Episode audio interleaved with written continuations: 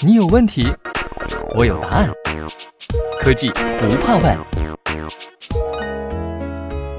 一月二十九号，正月初五，数字化工业集团华东区的周世义正在上海家中休息，突然电话响起，原来是上海东富龙公司需要四百个 PLC 模块，用于组装消毒机器人，紧急发往疫区医院。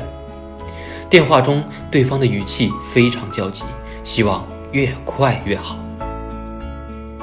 从接单到交付，平常走完所有流程需要至少三天，而这一次，为了武汉，在人力运力资源奇缺的情况下，仅仅用了三十二个小时。这三十二个小时究竟发生了什么？早上十点，挂掉电话的周诗意紧急联络各方。虽然他在电话中向客户拍了胸脯，但心里多少还是有些打鼓。商务、信用控制、仓储、物流各个环节都得给力，但想到是为了疫区，要加油。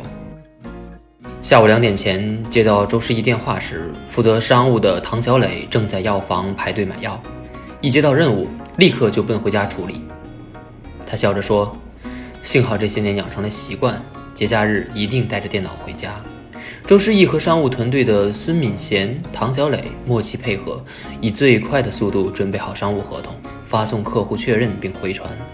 同时，商务团队整理客户诉求，梳理货物信息，并提前与各方协调沟通。负责运输和仓库的小伙伴也加入进来，讨论如何安排绿色通道，加快物流。原本三个人的微信群瞬间壮大到了十二人。从下午到晚上，一直滴滴滴响个不停。晚上八点前，收到孙敏贤的微信消息时，订单管理部总监宋然正在陪伴家人。根据流程，在商务出具发货单之前，这个项目需要订单控制团队手动完成关键一步——信用控制放单。在平常，商务会将订单发送到信用控制团队的公共邮箱。会有同事按顺序处理，但正值春节又事出紧急，孙敏贤径直找到了团队主管宋然。他听到是为了支援疫区，二话不说，立马安排团队成员张璐第一时间落实，又向前推进了一步。晚上十点前，物流部陈晶晶则是早有准备，他和团队中负责仓库管理的倪伟庆已经安排合作伙伴提前拿到开仓许可。并且灵活处理，加快仓库系统流程。现在最让人头疼的是运输。春节期间本来车源就少，再加上病毒肆虐，如何快速安全的运输货物是个难题。陈晶晶和团队中负责运输管理的刘白云以及合作伙伴费尽周折，总算找到了靠谱的运输资源。第二天一大早。夏季承运公司的老板将亲自驾车从上海赶赴苏州仓库。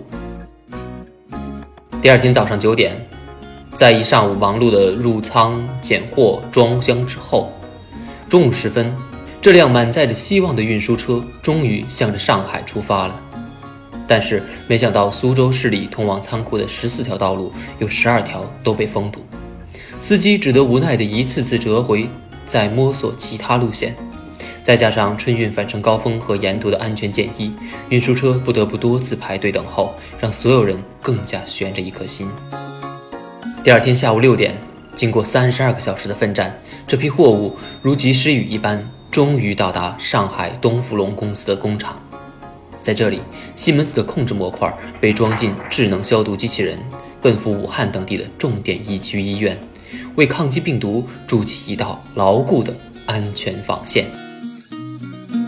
此时，周世义的手机再次响起，客户发来消息：“感谢你们，在这个特殊时期，大家一起出力。”周世义说：“我觉得很欣慰，也感叹西门子同事的专业和敬业。”孙敏贤在事后发的一条朋友圈中说：“我们将不可能变为了可能。”二零二零年春节，我们给客户点赞，我们支持武汉。倪伟庆说：“人心齐。”泰山移。